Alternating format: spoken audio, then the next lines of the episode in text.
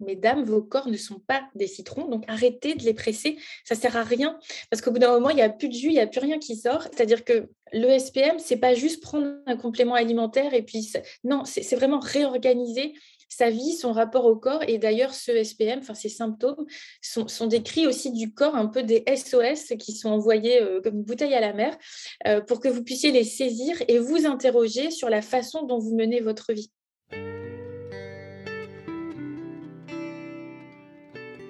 Bienvenue dans Pas de soucis, le podcast pour se libérer de l'anxiété avec Camille Thomas.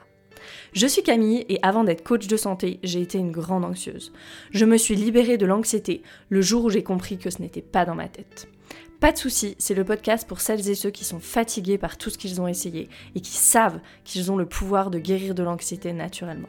Alors si tu veux vivre sans anxiété et que tu as l'intuition qu'on ne t'a pas tout dit, ce podcast est pour toi. Je te retrouve tous les lundis pour explorer les pistes qui te permettront d'accéder au calme à l'intérieur de toi.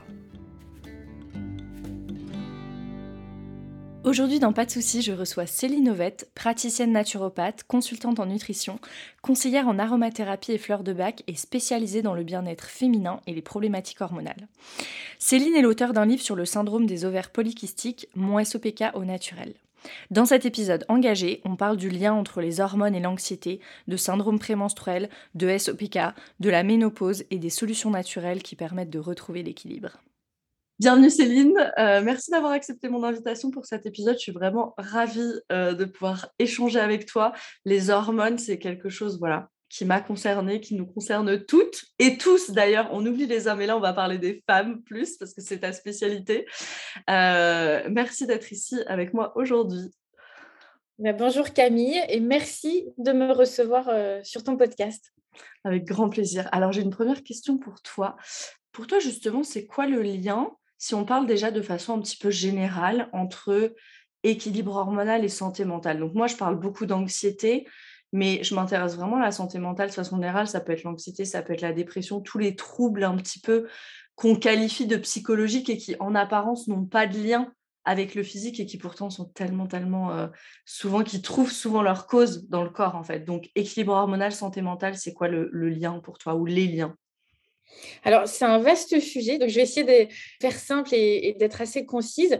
Mais dans l'idée, l'équilibre hormonal, déjà, c'est un équilibre qui est très euh, subtil, qui est assez fragile, mais qui est nécessaire au bien-être et à la santé des hommes et des femmes. Tu as bien fait de, rappeler que les hommes sont aussi euh, concernés. Mais de par nous, nos fluctuations hormonales en tant que femmes, eh bien, on va être beaucoup plus sujette que les hommes à certains déséquilibres hormonaux. Alors, le système endocrinien ou hormonal, il est composé de glandes qui produisent des hormones. Nos hormones sont des messagers chimiques qui permettent la communication donc au sein de notre organisme. Elles sont produites par ces fameuses glandes endocrines et elles vont circuler dans le sang pour aller délivrer leur message à certains organes, certains tissus, certains, certaines cellules cibles. Et euh, elles vont alors pénétrer les cellules, se fixer sur certains récepteurs pour former un complexe qui va déterminer une modification intra ou extracellulaire euh, et donc certaines réactions ou modifications selon l'action de certaines euh, cellules et l'expression de certains gènes. Donc ça, c'est vraiment, euh, pour faire simple, l'équilibre hormonal. Un peu à la manière d'une clé et d'une serrure, à chaque récepteur va correspondre une clé spécifique. Donc, en gros, voilà, une hormone, une clé. Ça, c'est important aussi euh, quand on, parle du sujet des perturbateurs endocriniens. Et donc, les hormones, elles vont avoir différentes fonctions.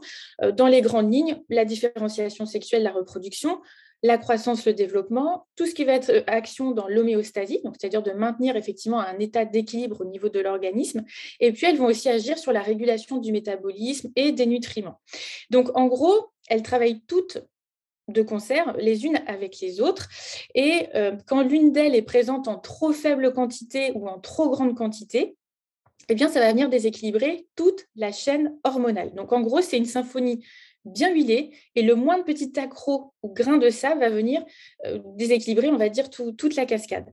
Et en fait, ce qu'on oublie, c'est que alors les hormones ont des effets physiques, on l'a vu, elles entraînent des réactions au sein des cellules, mais on oublie aussi souvent qu'elles ont des effets sur le psychologique.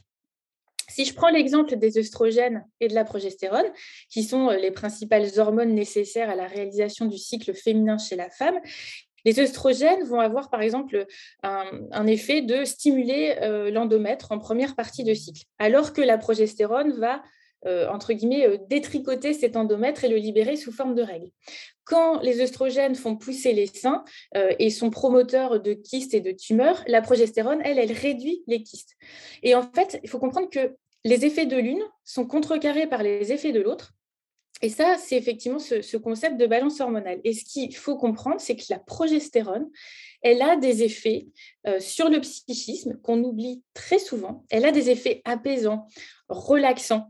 Et euh, ce qu'il faut comprendre, c'est que quand cette balance eh bien, se déséquilibre au profit des œstrogènes et au détriment de la progestérone, c'est là où effectivement les effets du manque de progestérone peuvent se faire sentir. Mais c'est aussi le cas pour les œstrogènes qui vont être un peu euh, des hormones un peu dopantes. Donc c'est aussi pour ça qu'en première partie de cycle, eh bien, on va avoir beaucoup d'énergie, qu'on va avoir confiance en soi, etc. Donc elles ont des effets physiques qu'on connaît très bien, mais elles ont aussi des effets sur le psychisme, sur la psychologie que l'on oublie très souvent. Ouais, c'est super intéressant ça. Je... J'écrivais mon livre euh, ce matin justement et je lisais toutes ces études sur la relation entre progestérone et les neurotransmetteurs, le GABA notamment, qui est vraiment ce neurotransmetteur qui finalement intime à notre cerveau de, de se calmer, qui envoie le message que tout va bien. Effectivement, on comprend bien que s'il n'y a pas assez de progestérone, du coup, on n'a pas l'effet de, ces neurotransmetteurs qui nous disent de nous calmer. On a toutes les hormones et les neurotransmetteurs qui disent à notre cerveau de paniquer. Et puis, plus rien qui vient apaiser finalement. Et c'est super important et très intéressant aussi que tu parles du, ratio. Parce que je pense que parfois, c'est pas très clair, ça, pour tout le monde, de se dire, ah, quand on dit, tu sais, il y a trop d'œstrogènes, par exemple, mais finalement, c'est il y a trop d'œstrogènes par rapport à la progestérone. C'est vraiment cet équilibre. Hein. C'est ça, c'est pour ça qu'on parle d'équilibre hormonal. C'est bien ça? Tu as les deux cas. C'est-à-dire qu'effectivement, tu as cette histoire de euh, hyperœstrogénie relative au niveau de la progestérone. Donc, c'est effectivement quand le niveau de la progestérone est un petit peu faiblard pour tout un tas de raisons et qu'on va se retrouver avec trop d'œstrogènes. Donc, dans ce cas-là, effectivement, il y a un sureffet des œstrogènes qui ne sont pas contrebalancés par ceux de la progestérone. Et ensuite, on a la dominance en œstrogène, c'est encore autre chose. Donc là, c'est quand effectivement on a des niveaux normaux, corrects de progestérone, mais que pour certaines raisons, on va concentrer, on va dire, les œstrogènes. Alors ça, ça peut être par exemple les perturbateurs endocriniens qui ont des effets œstrogènes-like et qui vont venir se fixer sur ces fameux récepteurs dont je parlais tout à l'heure. Ce qui fait que si le perturbateur endocrinien occupe la place du récepteur, eh bien notre hormone naturelle, quand elle vient s'y fixer, elle peut pas puisque la place est déjà occupée. Ils vont aussi agir en se liant à certains transporteurs qui sont chargés de euh, transporter euh, donc nos hormones à l'intérieur de, notre corps. Voilà, c'est ils occupent la place des récepteurs, ils se lient donc à certains taxis, on va dire, qui sont chargés de les transporter, et puis surtout ils augmente la concentration effectivement de, des pseudo-estrogènes dans, dans le corps. On a aussi l'impact de l'alimentation du stress, puisque le cortisol, qui est l'une des hormones du stress, a une faculté un peu particulière, qui est celle de venir voler de la prégnénolone, le prégnénolone qui est le précurseur qui arrive juste en dessous le cholestérol pour la synthèse des hormones sexuelles. Et quand il y a trop de cortisol, eh bien, il va détourner la prégnénolone pour fabriquer plus de cortisol, de sorte qu'il n'y en a pas assez pour fabriquer de la progestérone voilà les, euh, les, effets majeurs de, comment dire, en tout cas ce qui explique effectivement ce phénomène de dominance euh, comparativement à celui effectivement de euh, l'hyperœstrogénie relative au niveau de la progestérone.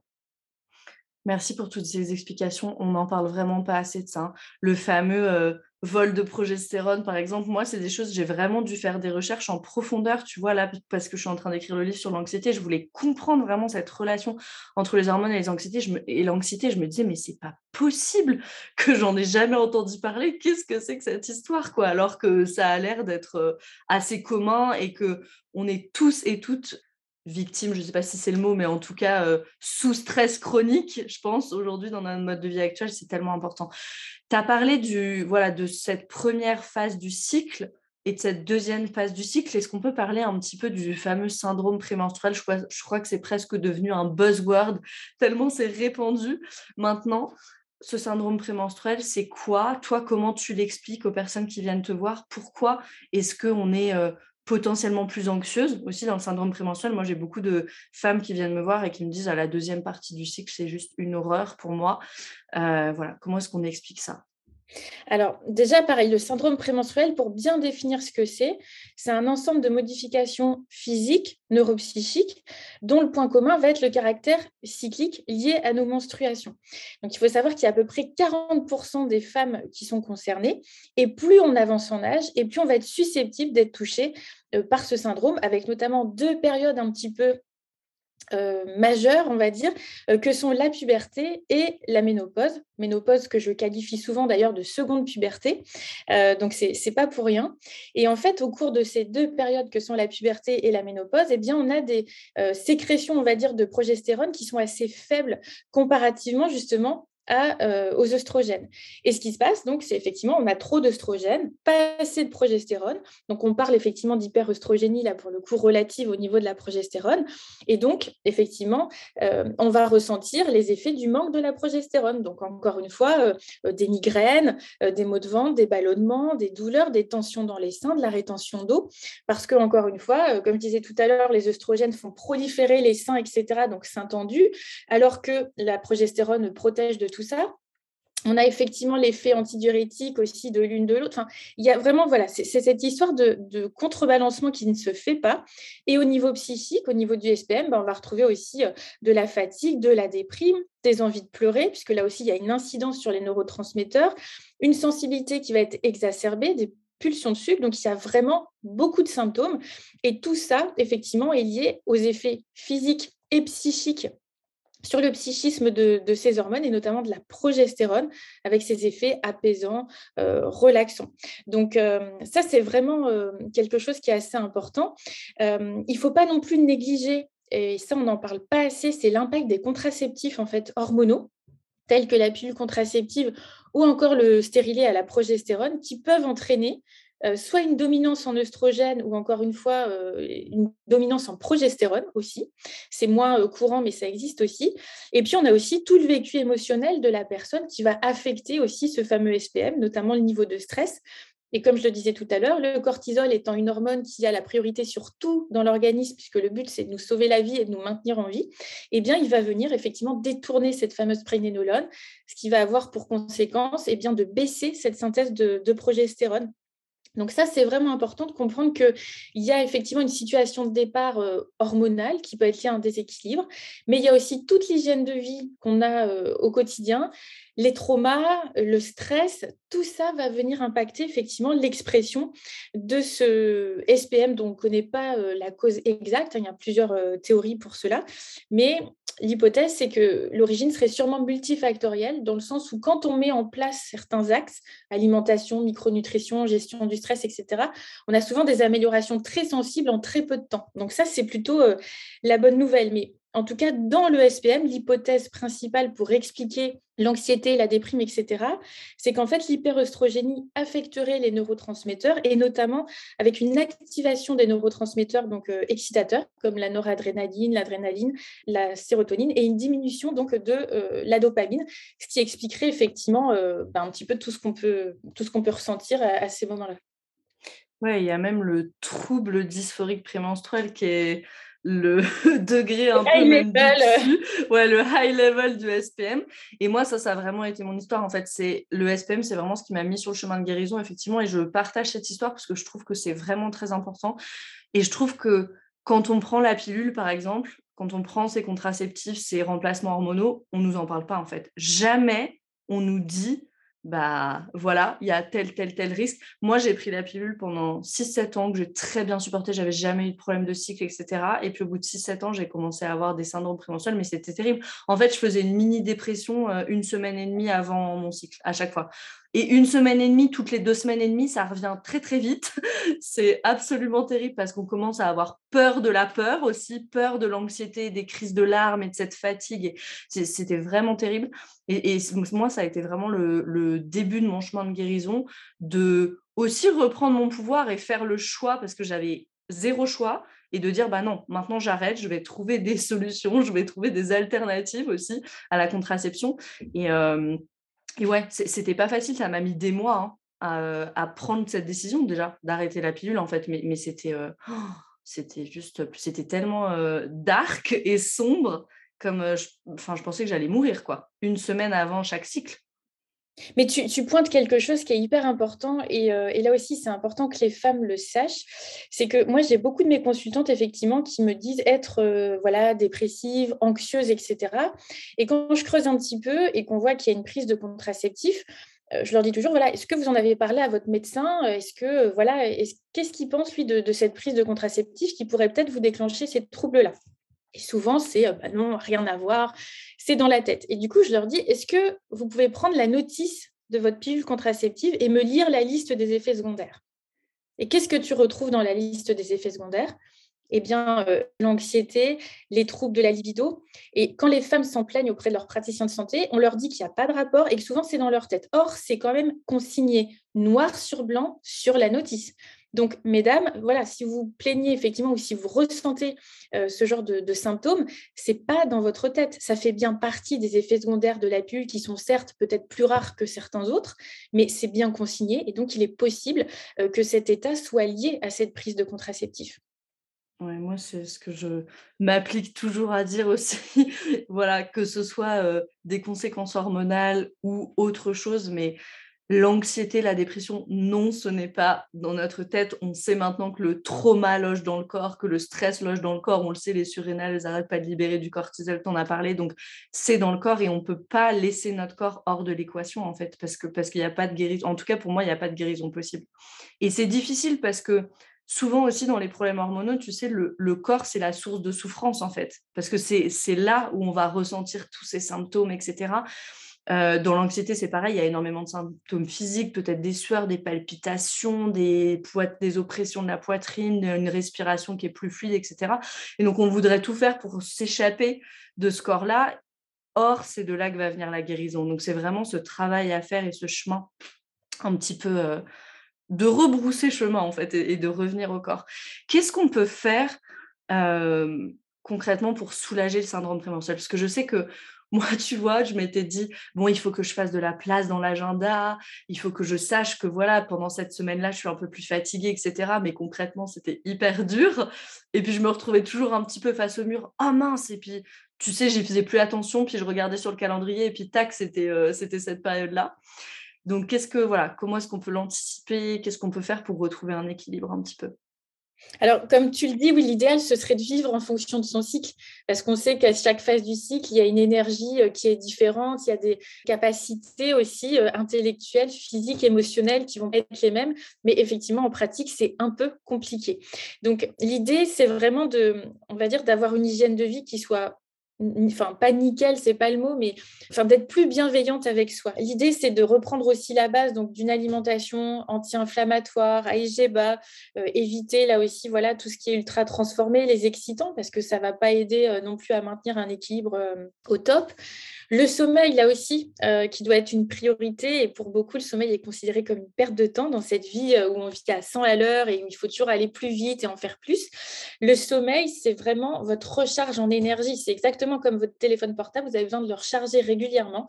Le sommeil, c'est exactement pareil. Et c'est loin d'être une perte de temps parce qu'il se passe énormément de processus biologiques, psychiques, etc. Euh, durant la nuit. Donc, très, très important de prioriser son, son sommeil. On va avoir effectivement après tout ce qui est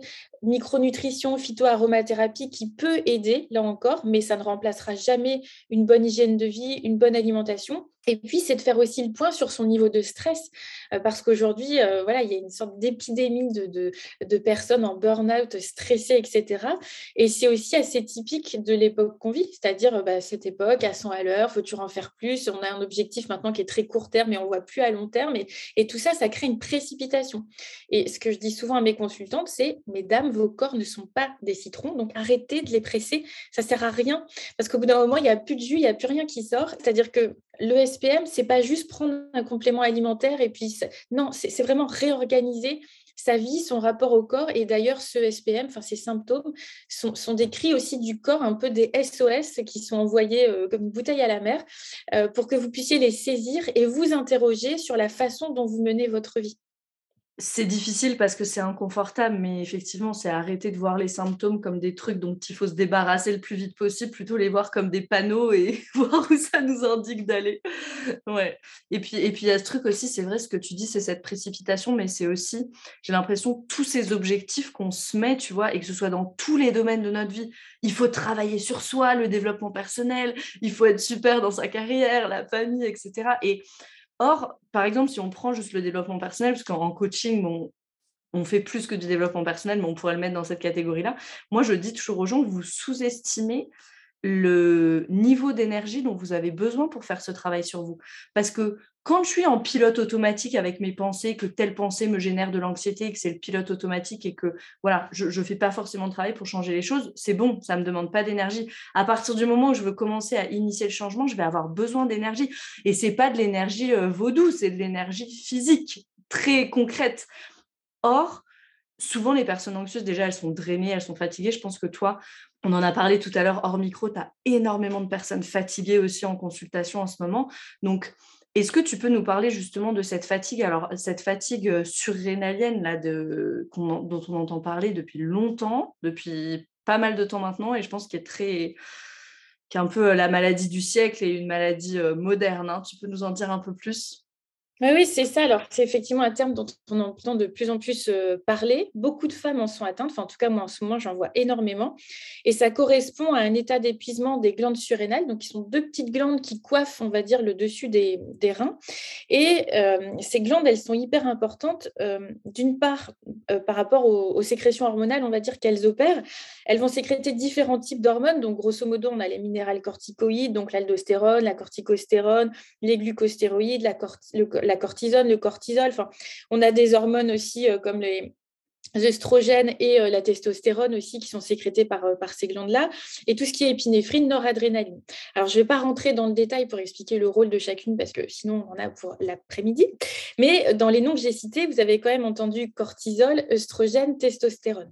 Donc, il faut bien comprendre que si ces glandes, elles sont fatiguées, comme l'une de leurs principales missions, c'est de sécréter ces hormones-là, et bien forcément, elles sont comme nous, quand elles sont fatiguées, elles sont moins euh, efficaces, elles travaillent moins bien, donc les sécrétions vont être voilà, moins quantitatives, moins qualitatives, et ça va poser des problèmes, puisque comme je le disais tout à l'heure, le déséquilibre hormonal survient quand effectivement il y a une sécrétion d'une hormone qui est trop faible ou trop importante, et ça va venir déséquilibrer toutes les autres.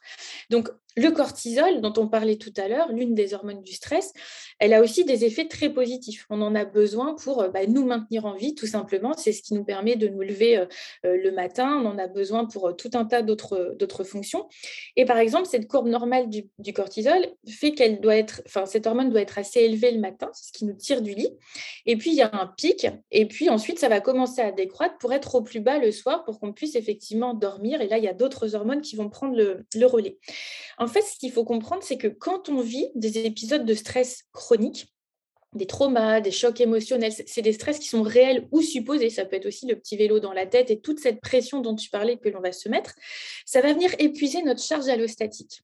Alors la charge allostatique, c'est vrai, c'est un concept qui n'est pas encore très connu, on n'en parle pas assez, mais ça renvoie en fait à l'idée d'une usure biologique du corps face à l'adaptation à, son environnement via les fameux systèmes de réponse au, stress. En gros, c'est le prix à payer par l'organisme au cours du temps pour s'adapter aux demandes de l'environnement. Donc, en gros, c'est un concept qui se réfère aux conséquences négatives du stress sur l'organisme qui va s'accumuler avec le temps. Et le stress va effectivement entraîner cette fameuse production de, cortisol qui va entraîner toute une cascade de réactions. Euh, et lorsque le stress est chronique, et eh ben cette, adaptation elle a des conséquences négatives, notamment sur le cardiovasculaire, euh, sur le côté inflammatoire, métabolique. Et euh, ça va nous prédisposer d'ailleurs à développer ces fameuses maladies chroniques ou maladies de civilisation dont on entend beaucoup parler. Et donc, on va avoir une réponse qui ne sera plus adaptée. Et donc, c'est comme ça qu'on se retrouve avec des courbes de cortisol qui sont complètement dérégulées. C'est-à-dire, au lieu d'être haut le matin, ben, c'est haut le soir. Du coup, le matin, on a du mal à se lever, on est à côté de, de la plaque, on a du mal à se concentrer, on a l'impression de fonctionner au ralenti. Il faut qu'on prenne trois cafés avant de sortir de la maison pour être capable de réfléchir.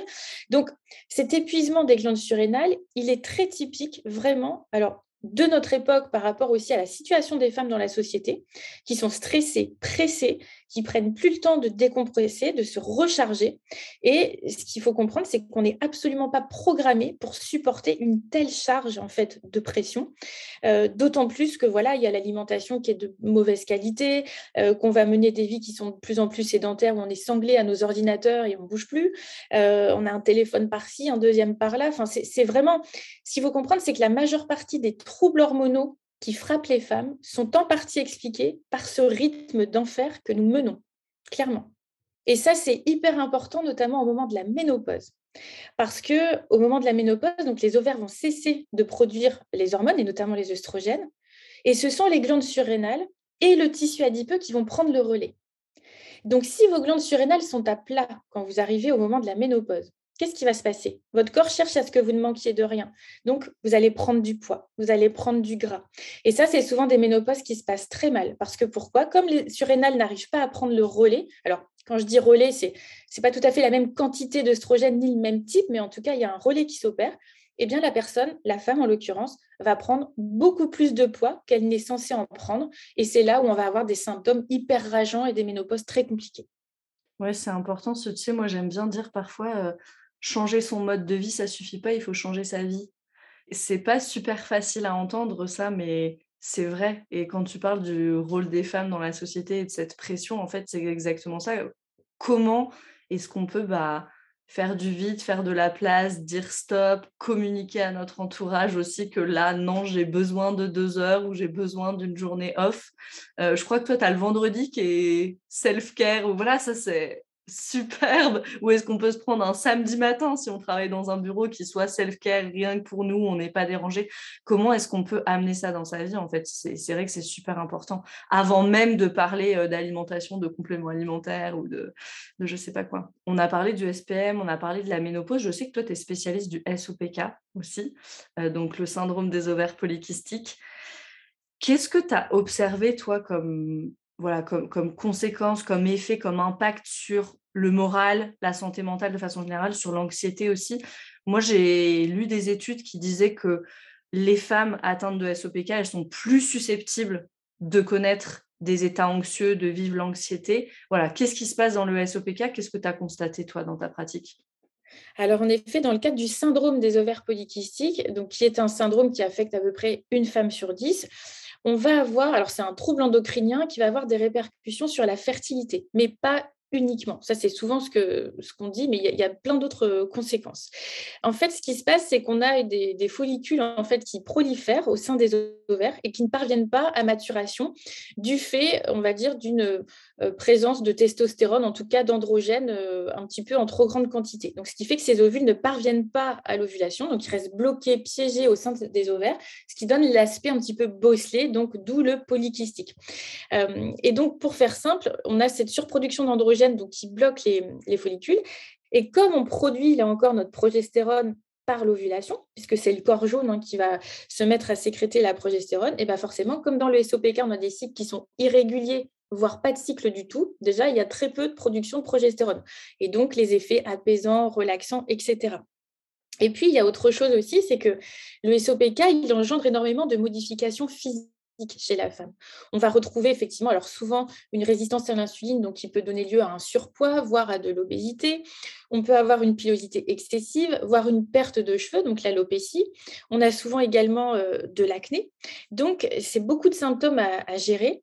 Et aujourd'hui, il n'y a pas de traitement spécifique pour le SOPK. Tous les traitements sont anti-symptomatiques.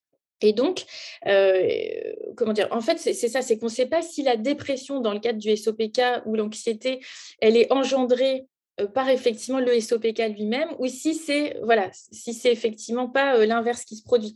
Donc c'est ça qui est compliqué parce que comme il y a des effets physiques, ça touche à l'image de soi, ça touche à la confiance que l'on peut avoir. Donc forcément on peut euh, mal le vivre et ça peut déclencher tous ces comment dire toute cette anxiété, ce syndrome dépressif. Et puis on a souvent aussi des troubles du comportement alimentaire, il faut le souligner aussi, puisque comme il y a cette résistance à l'action de l'insuline et ce surpoids qu'on va retrouver majoritairement mais pas non plus dans tous les cas, là encore, ça touche à l'image de soi. Donc souvent, on essaye des régimes qui sont hyper drastiques. Surtout que les médecins pensent souvent qu'il suffit de perdre du poids, mais sauf que dans le cadre du SOPK, comme il y a en plus une surproduction d'insuline, c'est pas si facile de perdre du poids, sinon ça se saurait. Donc euh, c'est vraiment euh, voilà, très important de, comprendre ça et, tous ces troubles du comportement alimentaire qui engendrent aussi des carences en, en micronutriments qui sont essentiels à la fois au bon déroulement du cycle, mais qui peuvent aussi être essentiels pour euh, les neurotransmetteurs, la dopamine, la sérotonine, etc. Donc c'est un problème qui est assez complexe. Et, euh, et là aussi, voilà, on ne sait pas si c'est les troubles de l'ovulation qui causent cette anxiété, cette dépression, ou si ce sont les symptômes physiques qui engendrent. Mais en tout cas, oui, les études montrent bien euh, que les femmes atteintes du syndrome des ovaires polykystiques sont beaucoup plus à risque de développer ces, ces problèmes. Alors toi, tu es l'auteur d'un livre aussi sur euh, le SOPK. Qu'est-ce qui t'a amené vers ce sujet précisément? Et est-ce que tu peux peut-être voilà, nous partager quelques conseils que tu donnes à ces femmes qui vivent ça en ce moment? Alors, le livre, il est venu. Alors, c'est, compliqué. Il y a toute une, on va dire, une chronologie dans l'histoire. C'est que donc, je me suis spécialisée dans les troubles féminins et hormonaux, notamment parce que je n'attirais que ça. J'avais beaucoup de femmes qui venaient me voir pour ça. Donc, j'ai décidé de me spécialiser vraiment là-dedans. Donc, déjà, c'est venu comme ça. Et puis, j'ai commencé à avoir de plus en plus de femmes atteintes du SOPK. Alors, je crois que mon nom a circulé sur un forum à un moment donné, ce qui explique pourquoi j'ai eu de plus en plus de consultations. Et donc, du coup, je me suis rendu compte que euh, on ne disait rien à ces femmes. C'est-à-dire qu'une fois que le diagnostic était posé, c'était genre, prenez la pilule et revenez nous voir au moment où vous voudrez un enfant, on fera une PMA, on fera ci, on fera ça. Enfin, et on ne parlait pas des complications que j'évoquais tout à l'heure, donc euh, surpoids, obésité, diabète, etc. On ne parlait pas du risque de fausse couche. Enfin, j'ai dit, mais c'est pas possible. Et donc, du coup, j'ai commencé avec ces consultations. De là, j'ai créé un programme de coaching en ligne euh, sur six mois. Et puis, de là, le livre parce que j'avais vraiment envie de démocratiser un peu toutes ces infos, toutes ces données, et surtout donner de l'espoir à ces femmes qui n'en ont pas, souvent de la part du, corps euh, professionnels de, santé euh, où on leur dit ben, en gros c'est comme ça et puis il n'y a rien à faire. Or, il y a énormément de choses à faire et euh, les femmes qui ont suivi le programme ben, en sont la preuve vivante, c'est qu'il y a eu des grossesses spontanées chez des femmes à qui on a dit qu'elles n'arriveraient jamais à avoir d'enfants naturellement. On a eu des pertes de poids sur des personnes qui étaient en obésité morbide, pareil, à qui on avait dit bah, de toute façon il n'y a rien à faire. Enfin voilà, enfin, en gros il y avait une espérance de vie qui était, qui était très réduite et, et on arrive voilà à faire bouger les choses. Et ce qu'il faut comprendre là encore, c'est que si on ne connaît pas la cause exacte du SOPK, on agit en agissant sur l'équilibre hormonal par tous les piliers de santé que l'on connaît, eh bien, avec un peu de temps, un peu de patience et beaucoup de bienveillance, on arrive à faire bouger les lignes, on arrive à réduire l'acné, on arrive à perdre du poids, on arrive à rétablir des, cycles réguliers, des ovulations euh, voilà, moins douloureuses. C'est assez fou tout ce qu'on peut arriver à faire. Donc, c'est aussi pour ça, moi, je trouve qu'il n'y a rien de pire que de voir des femmes souffrir et qu'on laisse sans aucune réponse. Donc, j'essaye euh, à ma petite échelle de contribuer euh, à faire changer tout ça. Mmh, merci pour tout le travail que tu fais, c'est hyper précieux. Et oui, et ce qui est important pour moi, c'est vraiment cette compréhension aussi des systèmes. Moi, j'aime bien parler, tu vois, on parle par exemple, je ne sais pas si on prend le système digestif d'intestin irritable, de RGO, de brûlure d'estomac, mais tu sais, de revenir à la compréhension de, en fait, c'est le système digestif qui est en déséquilibre et qui crie à l'aide et où il y a un problème. Et donc, qu'est-ce qu'on va faire? Est-ce qu'on ne peut pas monter, en fait, prendre vraiment un step back et dire je rétablis l'équilibre dans tout le système. Et on fait la même chose. Moi, voilà, avec passer au mode de vie inflammatoire, c'est la même chose avec le système immunitaire, avec le système hormonal, le système digestif. Moi, j'aime vraiment bien euh, utiliser ce vocabulaire de système parce que je trouve que du coup, justement, tu vois, un syndrome prémenstruel, un SOPK, etc., vu que on s'attache à oh, on ne connaît pas la cause exacte, et eh ben désolé, on peut rien faire pour vous. Non, toi tu dis bah rétablissons l'équilibre au sein du système. Et en fait, les conséquences naturelles et positives et les bénéfices vont découler tout seuls presque, en fait, quand on a cette compréhension-là. C'est ça, c'est en fait c'est de l'analyse systémique. Euh, c'est quasiment ça. En fait, c'est l'approche holistique, c'est ça, c'est de l'analyse systémique.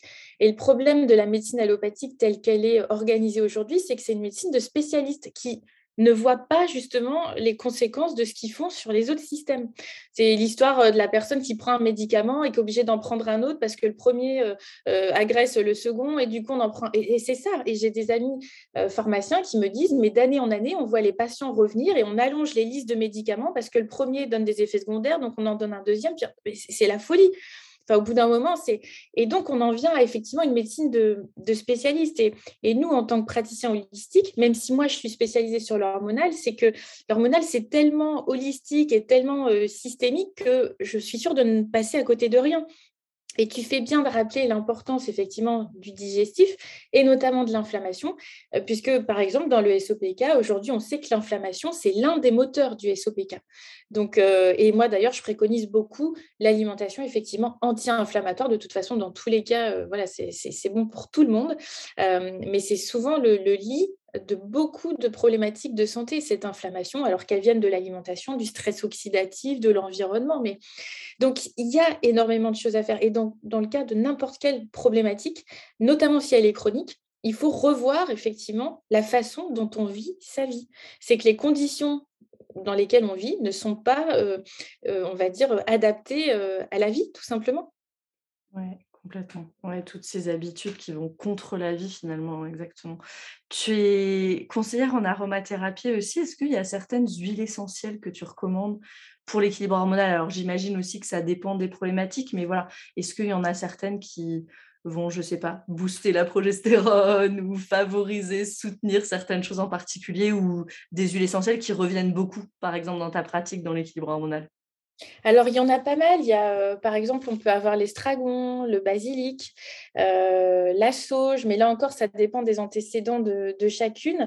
Alors, moi, je sais que l'aroma, j'aime beaucoup l'utiliser sur le côté émotionnel, justement, euh, en olfactothérapie, parce que ça, c'est vraiment quelque chose, voilà, il y a très peu de, contre-indications. Pour le coup, c'est quasi accessible à toutes et tous. Et ça a des effets quand même, qui sont assez dingues, notamment si on fait ça, comment dire, avec une technique de relaxation, que ce soit la cohérence cardiaque, la méditation, la, médita enfin, la méditation ou, enfin voilà, la, oui, la méditation, pardon, je vais y arriver.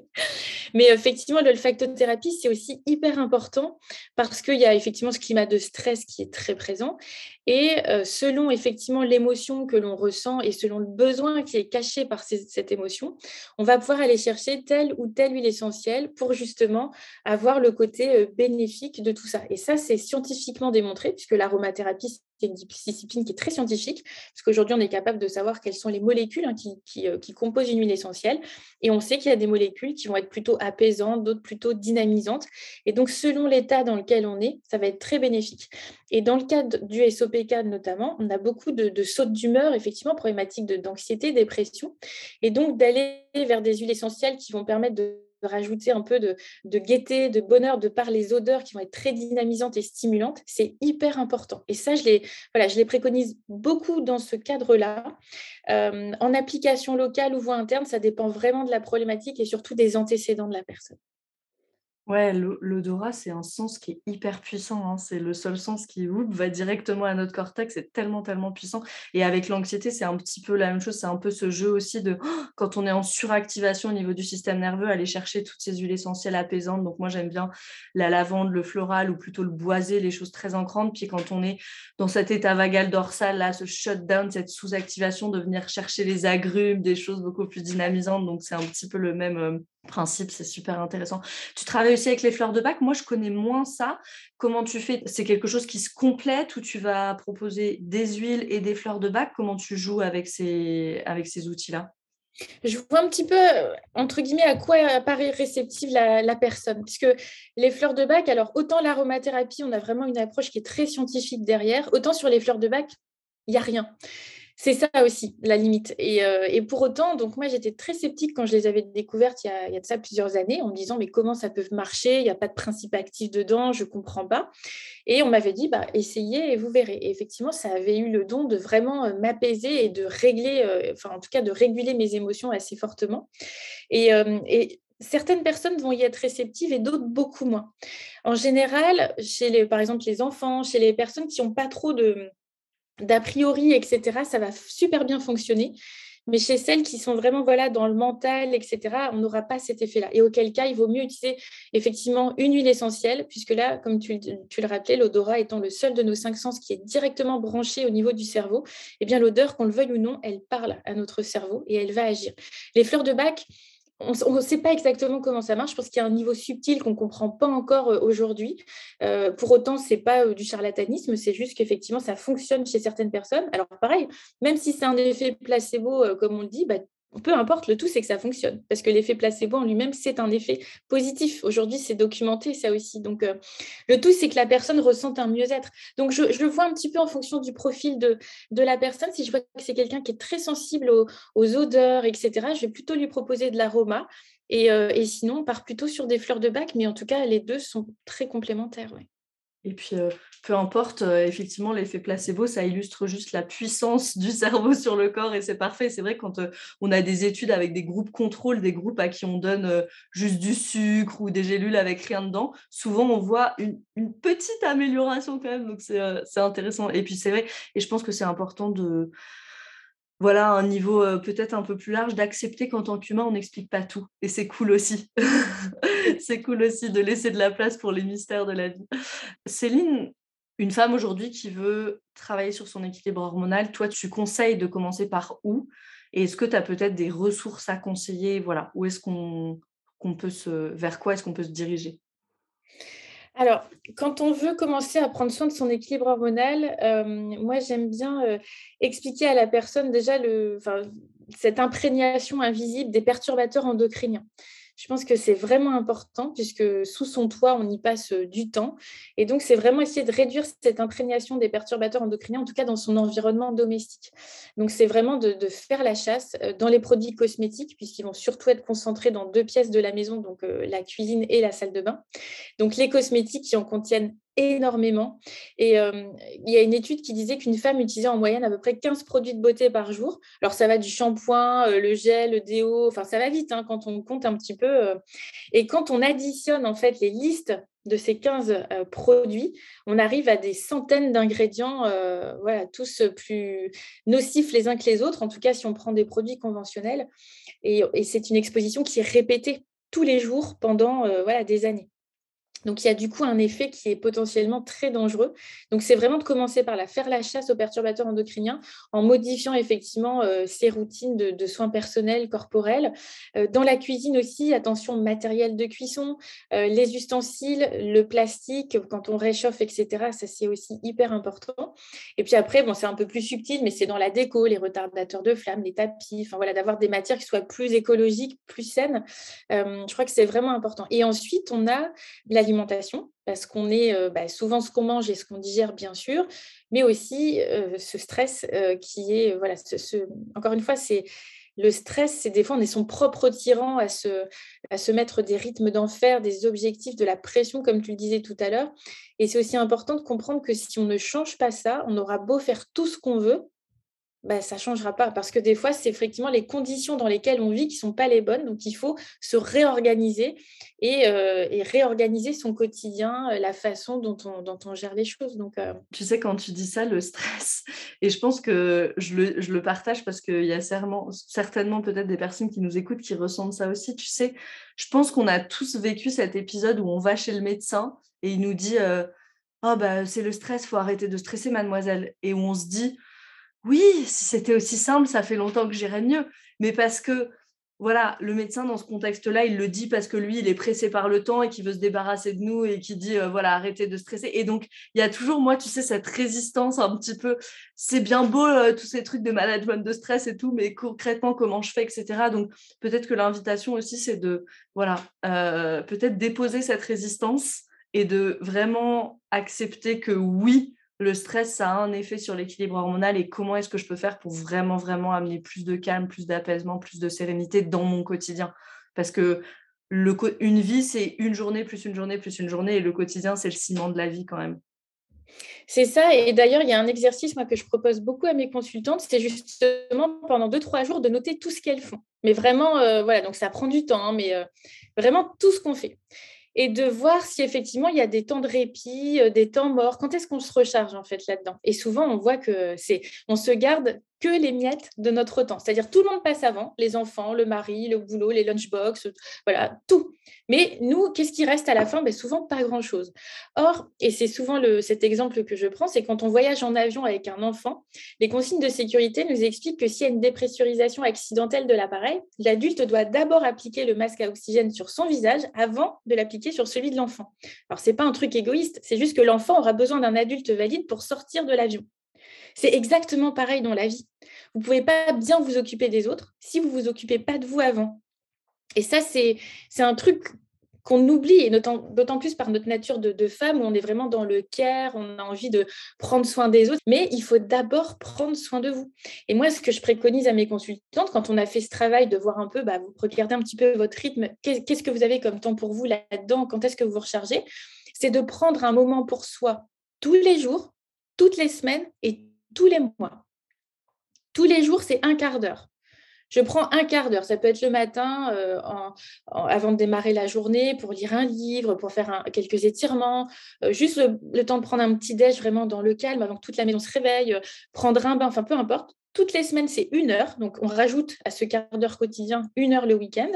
Et puis, tous les mois, on se prend deux à trois heures où là, ben, on peut s'offrir, je ne sais pas, un soin, euh, un moment avec une copine, une balade, une piscine. Enfin, vraiment, voilà, pour se recharger. Parce qu'il faut savoir qu'on se nourrit aussi en dehors de l'assiette. C'est vraiment important. Il y a plein de choses qui nous nourrissent. C'est l'endroit dans lequel on vit, c'est euh, notre sécurité financière, notre sécurité amicale, amoureuse. Est-ce qu'on a de la joie dans sa vie aussi? Il y a ça aussi. Il y a beaucoup de personnes et j'avais une consultation avec une personne et je lui dis mais est-ce que est-ce que vous êtes heureuse dans la vie? Est-ce que quelle est la place de la joie dans votre vie? Et là c'était le néant quoi. je voyais que la personne était très embêtée parce qu'elle oublie ça en fait. On essaye de tout faire bien, mais on oublie que tout ça ça fait partie de la vie. Donc voilà, il y a plein de façons de, on va dire, de gérer ce stress, mais la première chose, c'est d'en prendre conscience et de reprendre du temps pour vous, vraiment. Ouais, et c'est des petits moments qu'on néglige aussi pour que notre système nerveux puisse se sentir en sécurité, justement. Toute cette co-régulation avec les autres, les balades, la piscine, les étirements, c'est super important.